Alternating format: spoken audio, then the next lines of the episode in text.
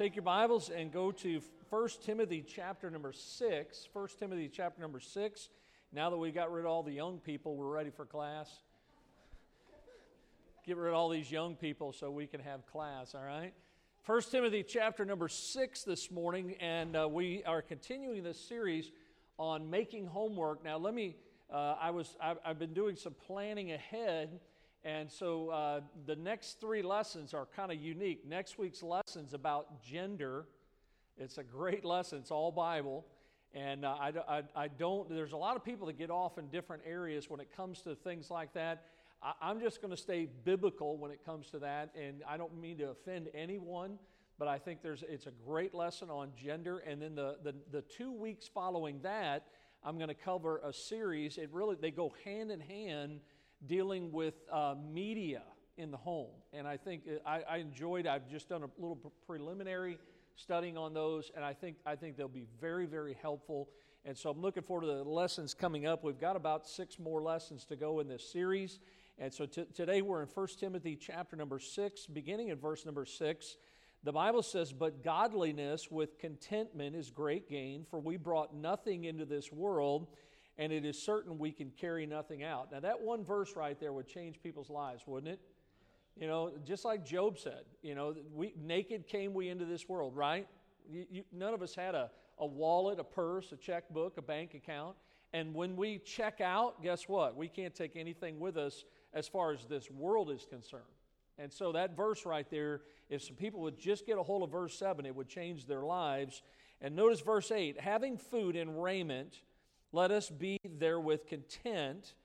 But they that will be rich, fall into temptation and a snare and into many foolish and hurtful lusts, which drown men in destruction and perdition. For the love of money is the root of all evil, which while some coveted after, they have erred from the faith and pierced themselves through with many what? Many sorrows, you know. And uh, I, it, you know, again, I, I, I'm not going to go off on this for a long time but I've never played a lottery ticket. I've never, I've never purchased a lottery ticket. Uh, and I'll tell you right now, I was on the news like 500 and some million dollars or something right now. And uh, people, are just, people are just crazy when it comes to stuff like that. Now, can I tell you, money is not evil, according to the Bible. What is? The love of money, right? And some people, they spend their entire lives, so they don't understand that you came into this world with nothing, and you can't take anything out of this world either. So this morning, I want to bring this, this thought about cultivating contentment because we live in a consumerist uh, culture. I mean, every time you turn around, someone's trying to get you to buy something, and it's not just them asking you to buy it, it's the way they market it. Uh, I, I, do a little bit of social media, and a lot of times uh, my kids laugh at me. I, the real reason I, I have most of the things that I do is because one of them is because my former pastor asked me to be on Twitter, and that's why I have a Twitter account. And, and then uh, I got on, uh, uh what's it called? Uh, no, Instagram. I got on Instagram because I wanted to kind of keep up with my kids. And now that I'm a grandpa, I post pictures. Of course, they hate it when I post because they say I embarrass them. But no, nonetheless, I, I have a little bit. And I'm amazed that, like, every time I look, that someone is got this new venture, new business or something, and, the, and they tag you or however they put it because they want you to like them so that you, they can try to sell you or show you some stuff. We live in a consumerist type of a culture. And look, one of the things that we need to understand is, is that children oftentimes are the target. Now, you wouldn't think so, but you'll see in the lesson today, and I know you've seen this in life, children are in danger of falling prey to a materialistic values of this culture that we live in. Uh, this world, their mentality is enough is never enough. I've got to have more. You know, I've got two cars in the driveway, I need another one. You know, and, and it's, it's, we're always looking, you know, I, have got a, I got a house full, but I need to go buy this. And that's, that's the culture we live in. Look, you don't have to be uh, older to focus on the temporal things in life. A child, again, I've seen a lot of studies this week When a child believes, and a lot of them come to this place at an early age, when they believe in their heart that happiness and their identity in life are found in possessions or in the acceptance that those things would, would gain them, what children are doing is they're focusing on material things. Now, you, you might say, well, how does this happen? Well, listen to this children from two to five years of age, that's very young children, two to five years of age, they watch more than 32 hours of television a week. Now, this is the average. A lot of children watch a lot more than that, but 32 hours of television a week, and they see more than 40,000 commercials a year. And children pay attention to what they're seeing, what they're watching. And so, what you're seeing is these children are being exposed. Somebody said that brand loyalties, you know, you, you see the Nike swoosh, you know, there's no name there, it's just a brand, it's a logo. Brand loyalties can be established as early as the age of two. They say that by the age, by, by the time that a child is in first grade, most children, if you, if you started showing them most of the, the, the brands that are out there, they can recognize up to 200 brands by the time they're in the first grade. And you know, that's if you notice our church, we we we had a, a logo designed or a brand designed uh, that it depicts our church. It's got the Word of God. It's got a palm tree. We're here in, in southern uh, southern Florida, and what we're trying to do is trying to get like an identity. But our identity doesn't identify with the world; it identifies with the Lord and where God's placed us. But children, it's amazing. Listen to what somebody said. I think I put this in your outline. Kids represent an important demographic to marketers because, in addition to their own purchasing power, they influence their parents' buying decisions and are the adult consumers of the future. I mean, just think about that. You, you know, we're talking about little bitty kids, but a lot of times they're the ones, uh, they might not be actually handing the money to somebody, but they're the ones making the decisions because parents give their kids everything that they ask for. See, kids heavily weigh in. Is this not true on the food you buy? You know, I've seen kids, I've walked past the cereal aisle and watched moms with their kids. No, no, no, not that one. You know, I, I mean, I've stood there and listened to these kids. That one, you know, got to have that one. When I was a kid, do you remember when cereal used to have the little prizes in it? Yes. Remember that? And I'd always get the cereal and dig all the way down in there. My sisters would be like, You put your own. I said, Then don't eat it. You know, it's my favorite cereal. Just leave it alone. But, you know, a lot of times kids decide the food we buy. How about this? Where, we're, where we'll go out to eat. A lot of times, you know, it's, you know, Johnny doesn't want to go there. He wants to go here. That's where the family goes. Children decide where we're going to eat. They decide clothes purchases, the types of clothes that, that they want to wear. And the reason that they want to wear it is because all their friends are wearing these clothes. Uh, children decide on computers, you know. Uh, man, I can't even, you know, back when I was a kid, we didn't have anything. We played with rocks, you know, sticks. I'm serious. I played with sticks when I was a kid. I mean, nowadays I see these kids with the latest uh, iPads, and I'm like, you know, yeah, a hoverboard, I call all kinds of stuff. Children decide entertainment and they even decide travel. You know, some kids, they're like, I don't want to go there, I want to go here, you know, and that's where the family goes. Now, can I tell you, listen, I mean this with all sincerity and love, a home should not be child driven. It should not be. It's, that was never God's intention.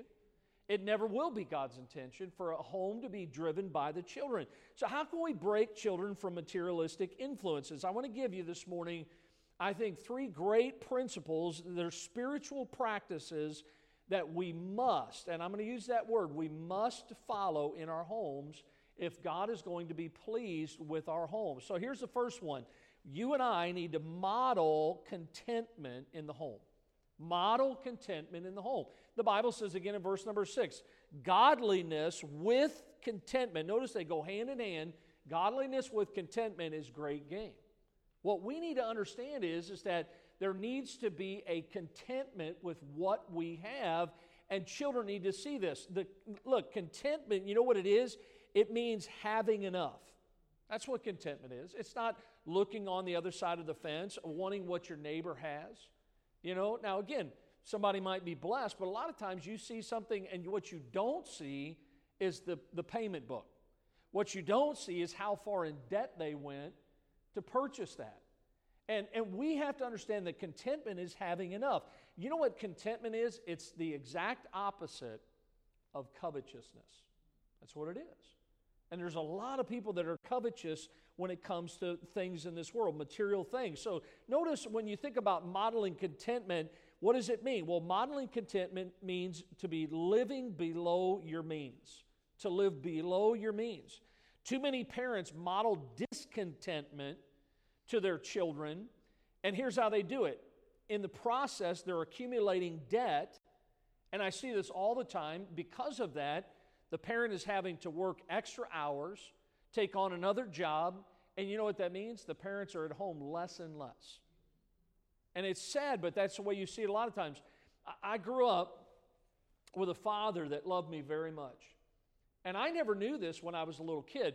I remember Christmases. My favorite Christmas was there was this ugly green box when I came downstairs. The Christmas tree was there, there was presents on the tree. I saw this box and it was a wooden box, and I thought, well, that's interesting. There's no wrapping paper on, just as kind of a weird looking green wooden box. I remember seeing that box, and I was, I was, I always woke up kind of out of it. I was standing there just kind of looking at the tree, and the lights were on. I saw the packages, and I saw this box, and I was just kind of standing there, and all of a sudden, I kind of heard, I kind of heard this. I was like, and then I heard it again. And then I heard it louder, and I went over and I heard, and it was coming out of that green box. And I opened that green box up, and there was a dog and there was a puppy in there. Was, that was one of the best best Christmases that I can remember as a little boy. But but I, you know what I remember? I remember tearing open all those packages and got a lot of neat things. But I seriously can remember playing with boxes and things. And I've seen my own kids do this. You know, we buy them something, I, and I'm talking very young, you know, very young. But they end up playing with the boxes, the wrapping paper, and the, and the toys just sit there. You know, and as a parent, you're like, I bought that expensive gift and they're not even playing with it. And my, I didn't know this, but my dad, every year when I was a kid, very little, my dad would, would spend all this money because he thought that those things would make us happy. And he just wanted to please us. And so he would go out and spend all this money and charge up all this stuff. And then he would spend all year paying off everything that he charged, only to do it again the following year. If I'd have been older and realized what he was doing, I would have just said, Dad, look, I don't need those things. You know? Now, as a, as a kid, I mean, you enjoy those things, but look, understand, as it says in Proverbs 22 7, the rich ruleth over the poor. And look at this the borrower is servant to the lender. You know, sometimes people see your house, boy, that's a nice house. Yeah, it's not mine, it's the bank's. You know, that's a nice car. Yep, it's not mine, it's the bank's. You know, and the borrower is servant to the lender. Now, people can be divided, somebody said, into three uh, classes of people today. And I love how he put this. He says, You have the haves, the have nots, and the have not paid for what they have. And that's true. You're, you're in one of those categories, you know, the have, the have nots, or the, the, the have not paid for what they have. So, what, what do we need to do? If we're going to model living below our means, we need to ch- teach our children listen, it doesn't, it, you can start at an early age, but we need to teach children the difference between needs, wants, and desires. We need to teach them the difference. And as, as you live below your means, what are you doing? You're modeling contentment to your children. You're telling your child that what you need, listen, and this is great for a Christian, what you're saying to them when you're modeling contentment is you're saying the only thing we really need is the Lord. That's what you're saying to them when you do that. Look at Hebrews 13 5. Let your conversation, that's talking about your lifestyle, be without what? Covetousness. And look, be content with such things as ye have, for he hath said, I will never leave thee nor forsake thee. You know, until I till, until I really gazed into that verse and realized that's what that verse is saying is I'm all you need. Uh, I love the songwriter wrote, Christ is all I need. He's all I need. Uh, those things that, that, you know, when, when I was a, a, kid and I got all those toys, listen, I can't, those toys have been gone for years. That, that, that puppy's been in puppy heaven for years, you know. But the reality is, is that I still have the Lord. And, and that, that, that's what we, our children need to see is that we need to live below our means. Look at a second way we can model contentment is by providing for basic necessities. By providing for basic necessities. Look back in chapter 6. We brought nothing into this world. It's certain we could carry nothing out. Having food and raiment, let us be therewith content. Now, a lot of times you, you, you think about kids. Your, your child ever do this? They walk over, they open up the refrigerator, and they think it's a television. They just stand there and stare. And it's like, listen, find what you want and close the door. You know, the electricity is on. I, am like, I don't know. I, I think in a lot of times they think a pizza is just going to pop out of the refrigerator. I don't, I don't know what, the, you know, but the Bible says be content with the things that you have, such as food and raiment. My kids have done this many times, even as adults. We've got food in the cabinet, we've got food in the refrigerator, and they go over there and they, I'm like, what's the problem? Well, we don't have anything to eat. No, no, we don't have anything instant. You might actually have to make something, you know. My, my daughter's got a, you know, she's, she's gotten kind of in, you know, she goes into the kitchen and she looks around to see what we've got and then she gets on her phone and again i didn't have this luxury and she starts looking on there for something with what we have and then she starts putting together and i'm like what are you making she's like well, I never had it before, but this is what we're going to make. And she puts it together and it turns out okay. And I'm like, that's, that's cool. She found something that we have. She was content with what we, what we have. And, uh, but there have been times where there wasn't something and we had to go out and get something. But the Bible says be content. What we need to be doing for our families is providing for basic necessities. So, what do we need to be content? Well, listen, the goal of life is not to accumulate a bunch of things what the goal of life is, is to meet our family's needs. And, uh, you know, you could look at the Christian life, it's not only meeting our family's needs, but sometimes it's meeting the needs of others. And uh, that, that's what, part of the Christian life. Look at Proverbs 23 4. Labor not to be rich, cease from thine own wisdom. Wilt thou set thine eyes upon that which is not? For riches certainly make themselves wings. Anybody else's money have wings on it like mine? You know, money just flies away. And it says here, they fly away as an eagle towards heaven. Now, what we need to do is assure our children, somehow give them the confidence that they will be provided for, that we will meet their necessities. Now, sometimes I can't afford uh, or I don't want to afford maybe their wants or their desires, but I want to meet their needs. I want to make sure that they've got clothes, I want to make sure they've got food, those are the basic necessities of life. The Bible says in 1 Timothy 5 8, look at this verse, you should know it. If any provide not for his own, and specifically for uh, those of his own house, he hath denied the faith, and that, it, and that he is worse than an infidel. So it's our responsibility. And a lot of times I see this. I see fathers working hard to provide for their families. A lot of times I see mothers doing without so that their children can have something. And I see this, and that's really the way God's meant it to be. Now, what are some of those basic necessities? Well, when you think about it, uh, shelter, you know, a roof over their head. Uh, we should be thankful for the shelter that, that, that is provided for us. Another basic need of a child is food. We've talked about this, having food. Another one is clothing, you know, making sure that children have clothes to wear. How about this one? A lot of times we may not think about this, but education. Education is a basic need for children, and then another one would be recreation. Now, children need uh, times of recreation. They need times that they can uh, do things, uh, uh activities to be involved that'll help them physically and help them in other ways. But look, when I think about all these basic necessities, can I tell you, now listen, I didn't put this in your notes, but I want you to get this. Your children don't need things. Here's what they need they need you. Remember what I said that a lot of times, because we try to give our children things that they don't need, but we want to provide them for them, and, and oftentimes that, that discontentment is there, it's created by us as parents. What we need to understand is while we're out working a job to pay for those things, Your children would honestly, if they could tell you, say, Look, Dad, I don't need those things. I'd rather you be here so that we can play ball. I'd rather you be here so that, so that when it comes time to go to bed, you could tuck me in. You know, Mom, I, I want you to be here instead of you being doing, doing something else. And so, what we need to see is that children need us more than they need stuff. So, we need to model contentment in the home. Now, listen, that's our responsibility is we have to model that. Now, that means you and I have to be content with the things that we have. We have to be content. If we are not content, then our children will see our discontentment. And the Bible says godliness with contentment is great what? Great gain. Now look at the second thing there. Not only do we model contentment in the home, but look at the second one. We need to mentor workers in the home. Now I'm not talking about slave labor, okay? So you can set that aside.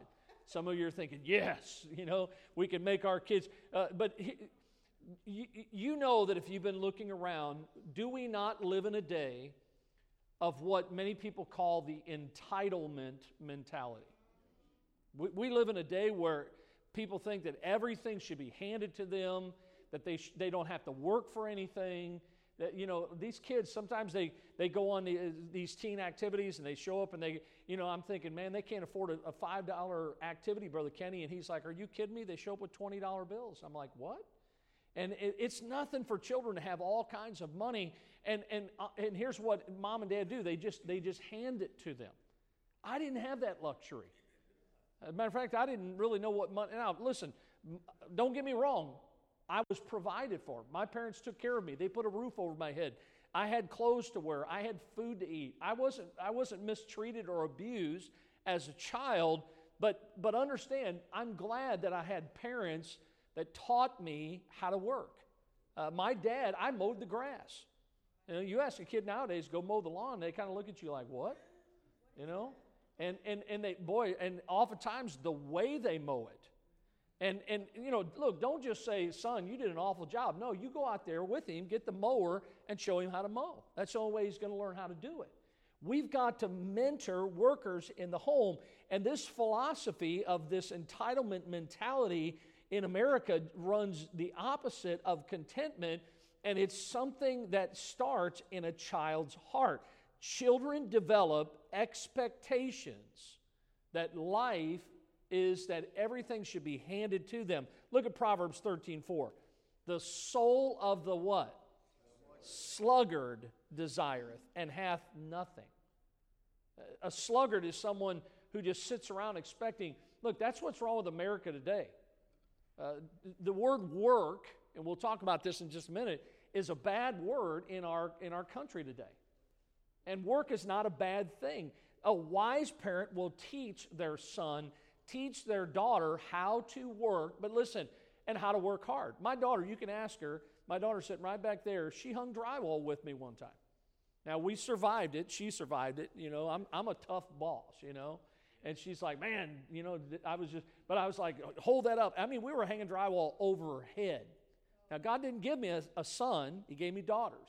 And so all, my daughters know how to do drywall. They know, uh, and people laugh at that all the time. But listen, I'm going to tell you something. We need to teach our children. The days of teaching children a trade, you know, I mean, sons don't even know how to change a car tire nowadays, uh, how to change the oil. They don't even know what an oil plug is and they just go to the Jiffy Lube and let the Jiffy Lube take care of it. We need to teach our children, mentor workers in the home. Look at this. First of all, work is a means for your provision. Teach your children that work is a means, that life is not about being handed something. Uh, look at Second Thessalonians 3. Look at some principles here in these verses. Even when we were with you, this we commanded you that if any would not work, Neither should he what? Eat. Now, there's a principle that might work in the home. Son, clean your room. And when you're done, we'll have breakfast. You know, and it's so, look, you, you've got to understand. It's, look what he says here. We hear that there are some uh, which walk among you disorderly, working not at all, but look at, they are busybodies. Now, them that are such, those that are busybodies, those that aren't working, he says, we command and exhort by our Lord Jesus Christ that with quietness they work and eat their own bread. So, what he's saying here is that work, we have to work before we are provided for. Uh, you work and then you eat. Look at Proverbs 13 11. Wealth gotten by vanity shall be diminished, but he that gathereth by labor shall what? Shall increase. You know, uh, look, you, you see somebody with a, a nicer automobile or something like that. How did he get that? He worked for it. You know, now, unless he's got a rich uncle or something like that. But we need to mentor workers in the home, and we do this helping our children understand that work is the means for their provision. Teach children that money is the result of somebody's work, somebody's labor. You know, children think money grows on trees or dad's credit card. And that's a lot of times what children think is is that you know money it'll, it'll just happen.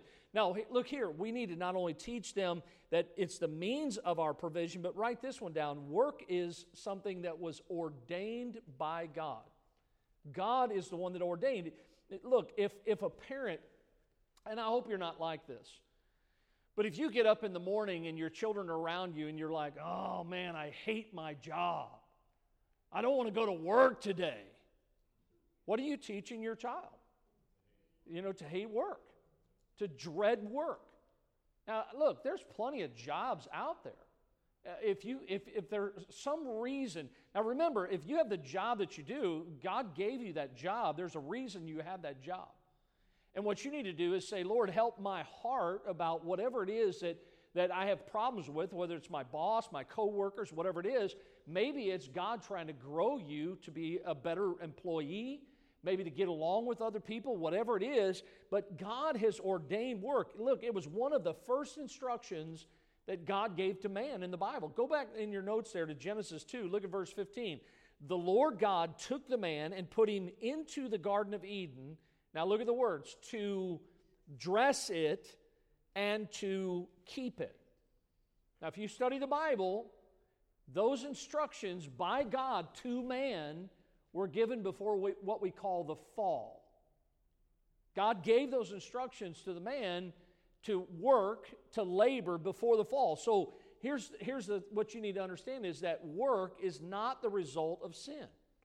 It's not like because of what Adam did, God says, I'm going to punish you, and so my punishment is I'm going to make you work. Now, that's the way a lot of people think about work, but that's not Bible. You see that work is ordained of God. It's a gift of God. And when we work, what happens is it leads to success. The Bible used the word increase. Now, there's great examples in the Bible. I'll, here's a couple of them Joseph.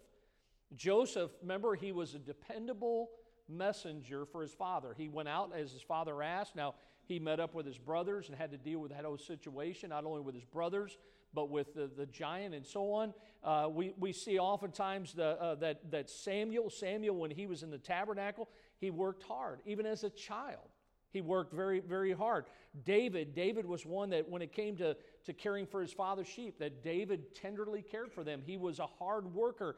And each one of these individuals, and many more in the Bible, here's what you find is because they were a hard worker, they were later on put in a position of responsibility. And what our children need to see is that if we model contentment and we help our children understand that work is something that God has given to us, that if they put their hand to the plow, that they will find that it will lead to success. So begin teaching your children at a young age about work. Well, how do we do this? Look, you're going to go out and clean the garage? Take your son with you. You know, say, hey, listen, put that over there. You know, they get a little bit older, like I said, maybe, maybe you can give them, we used to call them chores. I don't know what you call them. Uh, we used to call them chores, uh, various things that you can do. And, and as they get older, what you could say is, listen, I'll, I'll give you $2 a week to take out the trash for the entire week. You know, now it may not be what other kids are getting, but I'll tell you this they're going to appreciate everything they earn. And when they spend that money, they will know that they got that money from working hard. It's a great lesson and it's a Bible lesson, and we need to be mentoring workers in the home. Look at number three. Another thing we can do for our children is manage stewardship habits in the home. Managing stewardship habits in the home. Now, look, many don't reap the blessings because they aren't good stewards. Does not the Bible say, look at it, moreover, it is required in stewards that a man be found what? Faithful. Now, you know what that includes? What God has entrusted us with. If you've got money in the bank right now, if you've got money in your purse or your wallet, guess what? God entrusted you with that. God blessed you with that. And what God wants you to do is to be faithful with that, be a good steward of that. Well, children need to be taught that attitude when it comes to money. Listen, attitudes regarding money are learned, and children learn primarily from their parents. They'll watch you, mom and dad. They'll watch how you manage your money. Uh, if you blow it, then guess what they're going to do when they get older? They're going to blow it. My, my father in law, that's been here a couple times, he writes down everything. I mean, he, he's one of those, uh, if I can borrow a term from the years gone by, a penny pincher. He knows where every cent he owns is at. He's got it all written down. He's got it's he's very meticulous. And guess what? My wife's the exact same way. Now, I, I don't know if I've ever said this publicly, and it's not a big thing, but my father in law is not my wife's biological father. So it's not like she inherited that from him, she learned that from him. And by the way, I didn't learn that when I was a kid growing up, so I'm glad she's that way because I didn't understand what S A L E meant. That, that, that, means sale for somebody that can't spell, all right? And, and, and so when I would go to a store, I never looked. Every time my wife goes shopping, you know where she goes? She goes into a store, goes straight to the back. I'm like, why does she go to the back? Because that's where the sale racks are. My wife is a very thrifty shopper. I mean, a lot of times we go out. Now, when I go shopping and she goes shopping, it's t- two totally different things. I go shopping to conquer. I'm going to go buy something. I don't go shopping unless I'm going to buy something. But when my wife goes, she just looks in the windows. She just looks on the rack. I don't get that. If I'm going to waste my time, I'm going to reward myself and buy something. Look, guess what? Our children picked up on those habits. Some of my kids shop like I do. And some of my children shop like my wife do. They learn these habits. We've got to manage some good stewardship habits in our home. And so our children are watching us. Now, what are some habits that we need to teach our children regarding wise financial stewardship? Here's a couple of them. Write them down. Teach giving.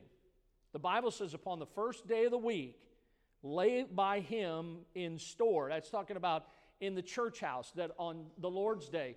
Here's what we're going to start doing and, and, and I hope you understand this, especially those of you that have children. But for years, when I came here, maybe they were doing it in the past, we don't take an offering in the children's classes or children's church. We're going to start doing that. You know why? Because we want children to realize when you come to church, you give to the Lord. Now, that means they're going to have to ask mom and dad, hey, can I have an offering?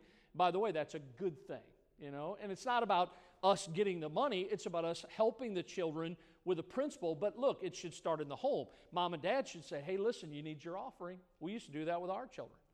And we just give them a little something, put it in a little envelope. And the Bible says we need to teach giving, teach your children to give to the Lord first. Look what the Bible says honor the Lord with thy substance and with the first fruits of all thine increase. Children need to understand that we give to the Lord first, okay? So if you want to teach some good habits, teach giving. Secondly, teach budgeting. The Bible says, Know the state of thy flocks, look well to thy herds. Look at Luke 14, verse 28. Which of you, intending to build a tower, sitteth not down first and counteth the cost, whether he eh, has sufficient to finish it, lest happily after he had laid the foundation is not able to finish it, and all that behold it begin to mock him, saying, This man began to build and was not able to finish. Eh, eh, what you have to do, because children don't think things through, is you have to sit down with them and go, okay, now I understand that you want to buy that toy. Now, that toy costs this amount of money, and your allowance is only this much per week, and this much is the Lord's. So that leaves you with this much left over. Now, you think, can the children really grasp all this? Absolutely. And so, what you can say is now, if you want to do that, it's going to take you about three months to buy that toy. Now, you know what's going to happen is they're going to learn the value of money, they're going to learn the value of hard work, and they're going to say, uh, listen, I'm going to save for that. And when they get that, guess how they're going to treat that toy? Differently than if you just went out and bought it and gave it to them. Okay, so now look, we need to teach budgeting. How about a third thing? Teach saving. Teach savings. Help kids to understand that, that saving sometimes requires sacrifice along the way. Look at Proverbs 21. There's treasure to be desired, oil in the dwelling of the wise, but a foolish man spendeth it up. I mean, doesn't save a penny. Doesn't have a penny to their name. Uh, some people literally, when they die, there's not going to be anything for their families to fight over because there's nothing there. They just spend it all up. Uh, folks, look, don't, don't, don't feel like every time you get a paycheck, I got to go spend the whole thing. You know, save it. Teach your children how to save. And then how about the letter D? Teach spending. Not only saving, but spending.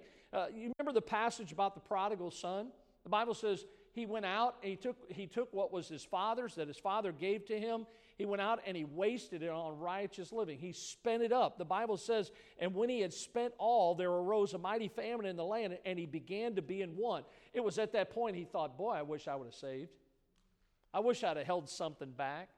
How many of you have ever worked a job where, you, where you're working commission? Anybody ever work commission jobs?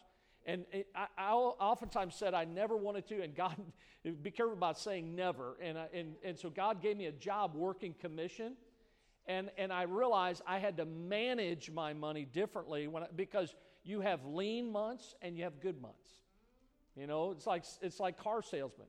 Sometimes car sales are way up, and sometimes you can't sell a car. And, and there's good months and bad months. Well, listen, all of us experience times of blessing and times where uh, we're wondering, how am I going to pay the bills? And we need to teach our children this matter of spending. Now, look, teach them to avoid some things. How about this? You ever heard of impulsive spending? That's, that's where you go out and you spend money because of emotions. You know, he didn't tell me that he loved me today. I'm going to go buy a 20 pound box of chocolate, you know, and you just go out and, and you, you impulsive spend. Or how about this? Compulsive spending. You know what the difference is? Compulsive spending means that you have an obsession that every time you go out, you have to buy something. And teach your children. Sometimes when, when my wife and I go out, we go out and we go shopping and we come home with nothing. And, and, and, a lot of times that's not an easy thing to do. But look, these principles, these stewardship habits are things that we need to instill in our children. And here's the last one we need to maintain biblical priorities in the home maintain biblical priorities. Now, how do we do that? There's two ways, two basic priorities when it comes to contentment. Number one, look at this trust in the Lord. When you trust in the Lord, it's a reflection of your heart that you are content with what the Lord has given to you, that God is enough and He's providing your needs. And I love it because the Bible says this give and it shall be given unto you. Let's say that. Give and it shall be given unto you. And you know what God wants to do? He wants to open up the windows of heaven and pour you out a what? A blessing that you cannot receive it. So, what we need to under, help them understand is trust in the Lord, and then let her be, serve the Lord. See, when we serve the Lord, it's an exercise, it's an actual putting into practice what's in our heart, the contentment in our heart. We serve others. And that attitude about serving others, you know what it does? It turns our children's attention away from themselves away from their wants and their desires to where they see the needs of others. Uh, we, we have, uh, we, we've got the table out in the lobby for the Jubilee Center uh, that, that people are bringing stuff in, and we're going to uh, get that over to the Jubilee Center this week. And that's, that's our church family, Christians, realizing that people have needs and they want to help. Now, biblical priorities will cost time and money, but I'll tell you this the benefits far outweigh the cost. The benefits. There's, there's great benefits. So, the road to contentment, you know where it begins? If you're going to get on that road to contentment, it begins in the home. You have to be content as parents, and children that have parents that are modeling and mentoring contentment, you know what's going to happen? They're going to enter into life with a stability, financial stability, and a social maturity beyond their years. And the best of all, because they have the Lord, they too will be content. They'll realize that I have enough because I have the Lord. So I've given you some questions there that I want you to look at this week. Think about it. Maybe spend some time if you're a husband and wife and go over those things, share them with your children, but don't forget to do your homework. And next week's topic is this What's so specific about gender? All right? And so we're going to look at a biblical approach when it comes to this matter of gender. All right? Well, let's have a word of prayer and ask God to bless our homes. Lord, thank you for this time. Pray that you'd bless each thing that was said this morning. Lord, bless your word and let it do its work in our lives. Help us to be parents, whether single parent or uh, two in the home. Lord, I pray that you help us to model in front of our children contentment, that we'd mentor our children in the ways of God, to teach them uh, habits that would be good for them, that would be God honoring. In Jesus' name we pray. Amen.